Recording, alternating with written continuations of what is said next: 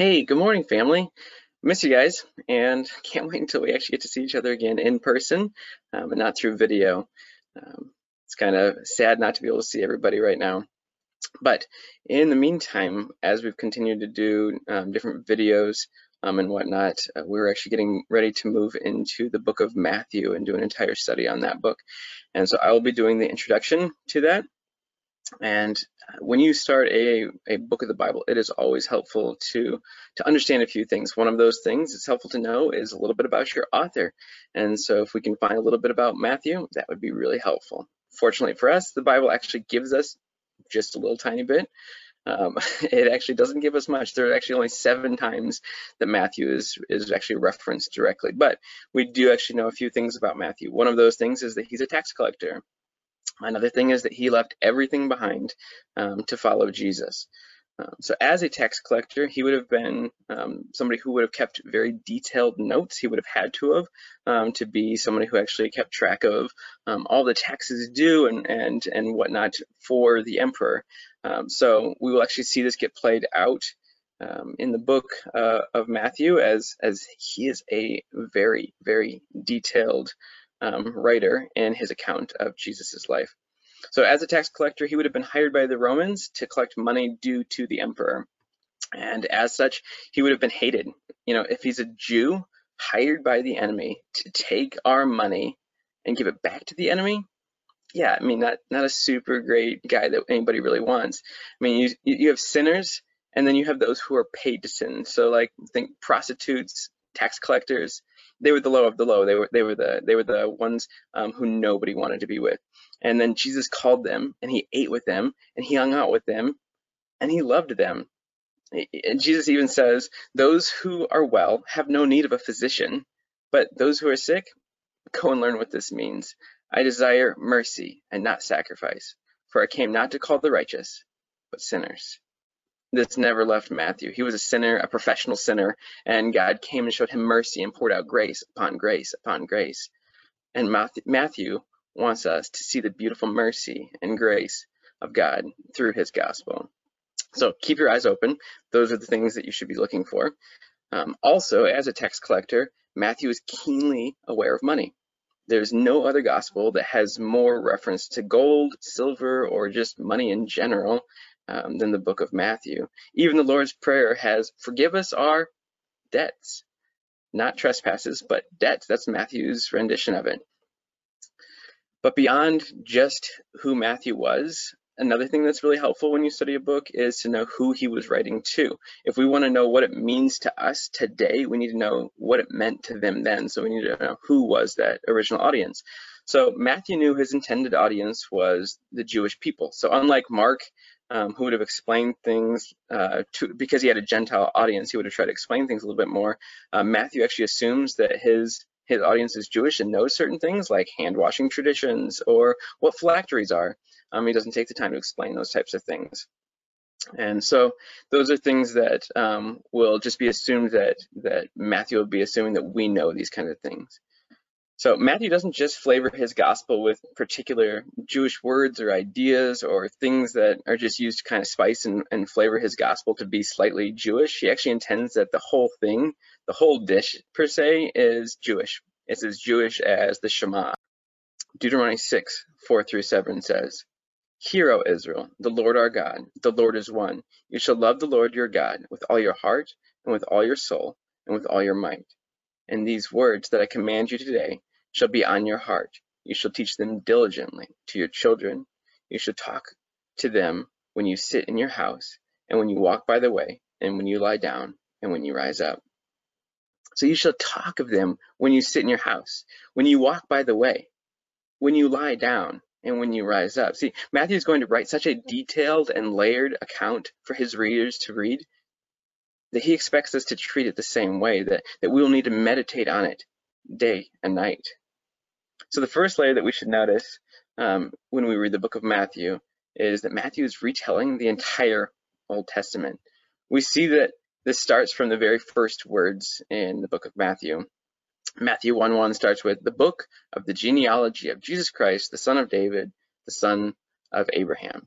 And the second word is genosios, which Genosios, Genesis, like that's it's the same thing. It's it's the book of the beginnings. It's the it's the book of Genesis. So Matthew is is intending that immediately our minds are taken to, oh, whoa, this is a new beginning. This is this is the start of something fresh. This is the start of something new, just like Genesis began something. So he is doing here. And then Matthew ends with his disciples, uh, with Jesus' disciples on the mount, um, and Jesus saying to them, saying in Matthew 28, 18 through 20, all authority in heaven and earth has been given to me. Go therefore and make disciples of all nations, baptizing them in the name of the Father and of the Son and of the Holy Spirit, teaching them to observe all that I have commanded you. And behold, I am with you always to the end of the age. Now, because Matthew's audience would have been keenly aware of what was going on, because they had Jewish ears, they would have been familiar with these kinds of things, they would have understood what was going on. This is Second Chronicles, the end of Second Chronicles all over again, which concludes the Hebrew Bible and ends with a quote from King Cyrus. So Second Chronicles 36:23 says, Thus says Cyrus, king of Persia, the Lord, the God of heaven, has given me all the kingdoms of the earth, and he has charged me to build him a house at Jerusalem, which is in Judah.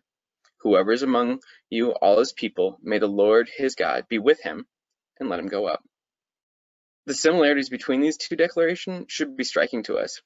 There is a declaration of authority, a charge to go, the building of God's house or kingdom, the promise of God's presence with him. All right, so if Matthew starts with the genesis of Jesus, the beginning, the start of something new, and then closes out with Second Chronicles, which is the end of the Jewish Bible, did he overlay the rest of the gospel with the Old Testament? Yes, for sure. He did it and he did it in spades and it's it's amazing to see what he has done.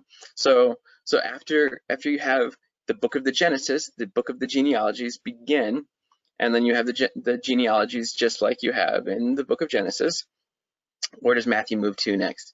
Uh, Matthew continues from that beginning and he has a child of promise given to a woman who should not have been able to be pregnant, a miraculous pregnancy, just like the child of promise to Abraham and Sarah. In the span of just over a chapter, Joseph, Mary's husband, has three dreams. Uh, Matthew is paralleling Joseph, the dreamer, in the Old Testament um, to Mary's husband, Joseph. Then we have Herod, told by the Magi that, that the king had been born. Herod decrees that all babies two years of age or younger should be killed. And that sounds an awful lot like Pharaoh. And just like Pharaoh, Herod fails. Jesus is whisked away to safety, ironically, down to Egypt. So Mary, Joseph, and Jesus go down to Egypt to stay until Herod dies.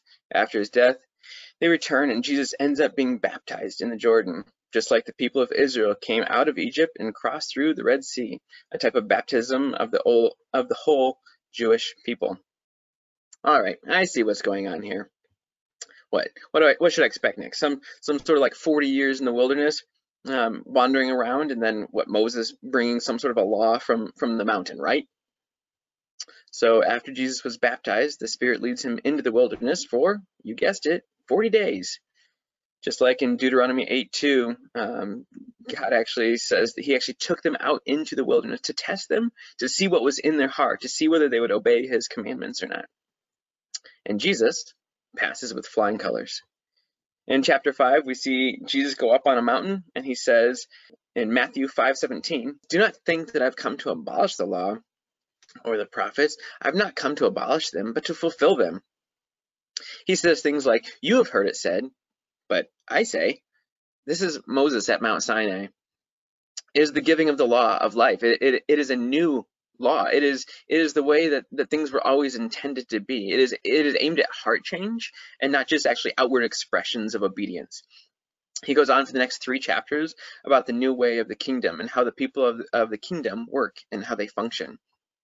After the Sermon on the Mount, they come down off the mountain and the crowd follows Jesus, just like the people in Israel followed the cloud and, and fire um, around in the wilderness in chapters 8 through 10, the word follows actually gets used 10 times, just like in Numbers 14, where the people had rebelled 10 times against God and not followed him. Jesus does 10 signs or, or miracles, and, and Matthew shows 10 times what it means to follow him as the opposite of the 10 times that they rebelled against him in the wilderness. Jesus then sends out 12 disciples, showing that discipleship isn't just about being healed and being made right, but it's actually about doing the same thing that was done to them. So he wants them to go cast out demons, to heal the sick and, and the afflicted. So like these signs will follow the believer. Matthew 10:1 says, and he called to him 12 disciples and gave them authority over unclean spirits to cast them out and to heal every disease and every affliction. He sends out these 12 just as the 12 spies were sent out into the land. So if things keep progressing in the same way that they did in the Old Testament, that means we're about to see a holy war take place, right? These 12 disciples are sent into enemy territory. Mark 10:16, sheep in the midst of wolves. They are expected to be rejected and persecuted, but Jesus says, "Do not fear. This echoes the words of Moses and Joshua before they go in to conquer the land, um, in to, before they go in to conquer the Holy Land.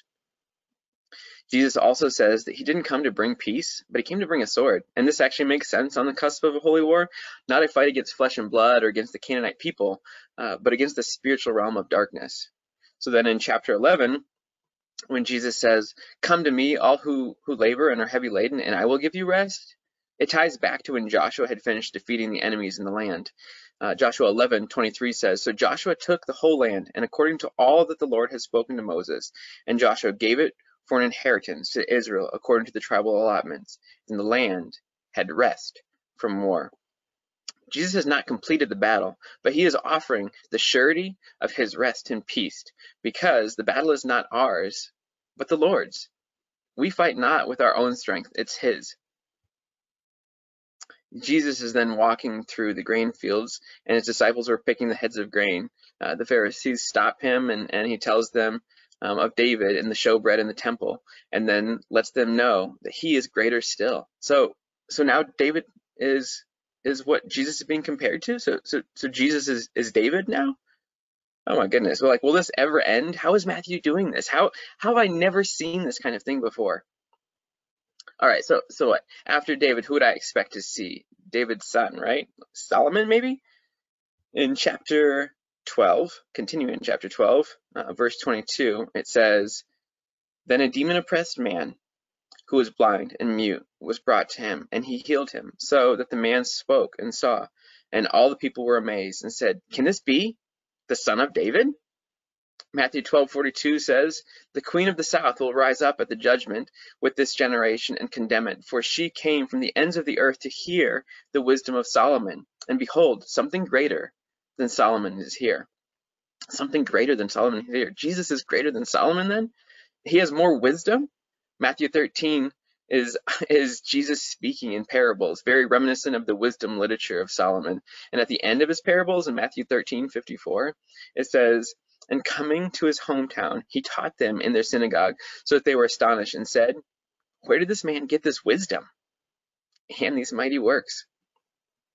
All right, Stephen, enough is enough. It's come to an end.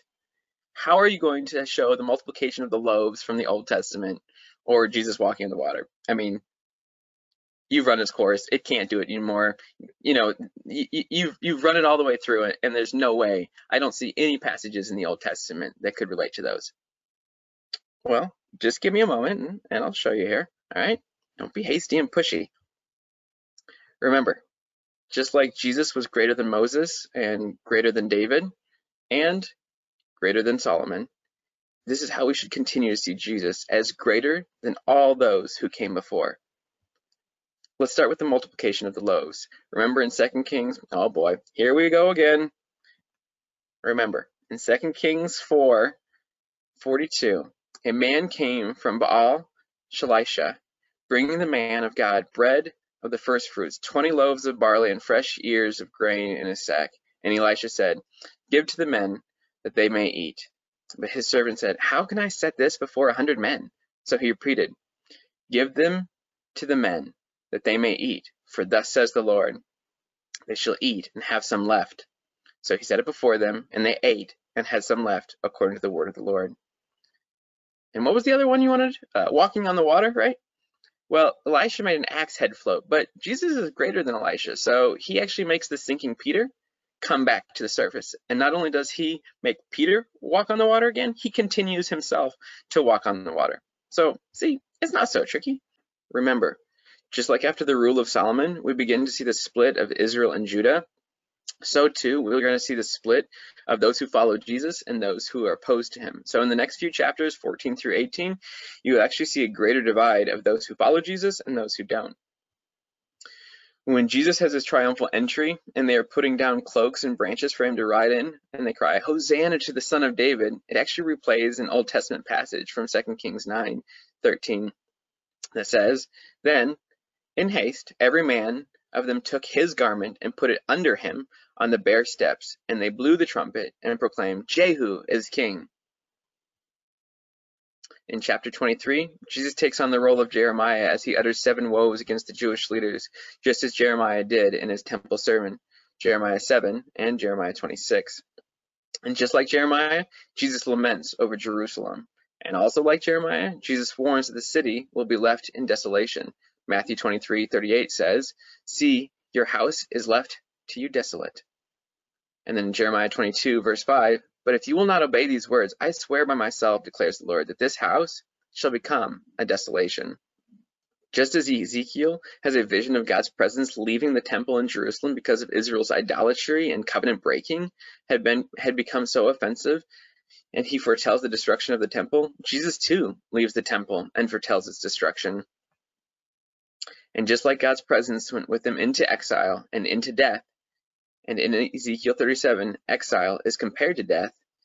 You see in verse 11, Then he said to me, Son of man, those bones are the whole house of Israel. Behold, they say, Our bones are dried up, and our hope is lost. We indeed are cut off. Therefore, prophesy and say to them, Thus says the Lord our God, Behold, I will open up your graves and raise you from, from your graves, O my people, and I will bring you into the land of Israel, and you shall know that I am the Lord when I open your graves and you and raise you from your graves, O my people, and I will put my spirit within you, and you shall live, and I will place you in your own land. Then you shall know that I am the Lord.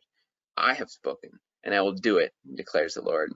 Jesus goes down into exile, into death for us, and is raised from dead bones to life by the Spirit of God. But I'm actually getting a little ahead of myself because there's a few more references that I want to show you guys before the resurrection of Jesus. And one of those um, is Matthew 20, uh, is Matthew 24, verse 30. It is a clear reference back to Daniel 7. It's about as clear as it can be of the Son of Man coming on the clouds, as you're going to find. So Matthew 24, verse 30 says, Then will appear in the heaven the sign of the Son of Man, and then all the tribes of the earth will mourn, and they shall see the Son of Man coming on the clouds of heaven with power and great glory. There are numerous quotes and allusions from Matthew 26 and 27 that tie back to the book of Lamentations. From the Garden of Gethsemane, uh, Jesus is in the garden in, in Matthew 26, verse 38. Uh, then he said to them, My soul is overwhelmed with sorrow to the point of death. Stay here and keep watch with me. Lamentations 3, verse 20 says, I will remember them, and my soul is downcast within me. To right before the crucifixion, um, Matthew 27 verse 30 says, and they took uh, and took the reed and struck him on the head. Lamentations 3:30 says, let him offer his cheek to one who would strike him and let him be filled with disgrace. To the crucifixion, Matthew 27 verse 45, now from the sixth hour there was darkness over the land until the ninth hour. And about the ninth hour Jesus cried out with a loud voice, saying, Eli, Eli, lama sabachthani, that is, my God, my God, why have you forsaken me? Lamentations 3, 2 through 3.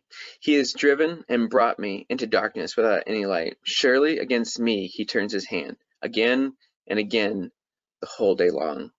And there are more Lamentations uh, parallels that we could go to, but for sake of time, I'm not going to get into all that. And, and I already alluded earlier to, to Jesus going down into death um, being the same thing as the people going into exile. But this time, he does it for us. And just like Ezekiel was supposed to prophesy and, and have the breath of himself actually come out, that the breath of God, the Spirit of God actually comes and fills these dry bones. And Jesus is raised from the dead by the Spirit of God. And finally, we're back to where we began, the end of the Jewish Old Testament It has Cyrus decreeing that he had all power and all authority, and that he was sending them out to go build a temple. And that is exactly what Jesus is doing.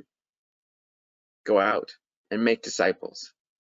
I will build my temple, living stone upon living stone. And there it is. Matthew's done it. He's, he's summarized the entire Old Testament into one book and made Jesus the hero. Jesus is greater than everything that came before him.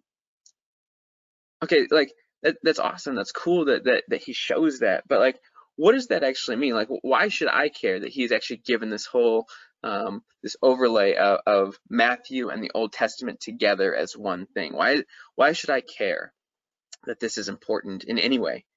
Um, I would say there's at least three reasons. One, they should always want to know what the writer was doing and what he intended for his reader. Um, if we don't understand what he's doing and what he wanted us to see, we'll be apt to read his work wrong. Um, make it kind of mean the things that we want it to mean, or make it mean things that, that our Western mind thinks that it's saying.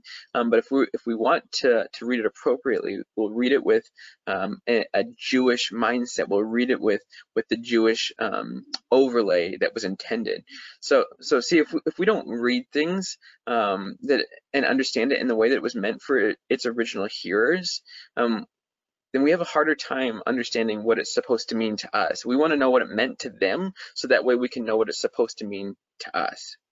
So the second thing that I would say would be important is that Matthew, you know, the tax collector who left everything behind to follow Jesus, he wants us to see that Jesus is greater than everything and everyone ever. He wants us to follow him with everything that we have. To love the Lord our God with all of our heart, with all of our soul and with all of our mind, and to dwell on his word day and night, to search out the riches of his word, because it's packed to the brim with insights of who he is and how he works and functions in this world. And the third thing I would say that would be important is that Matthew wants us to see that if he is for us, who can be against us? He's greater than everything. So Give him everything that you have in your daily going out. Heal the sick, cast out demons, cleanse the lepers if we run across lepers. Bring life wherever you go. Be holy as he is holy. Bring life as he is life and make disciples. Go out and be him. Be Christ to the world. Amen.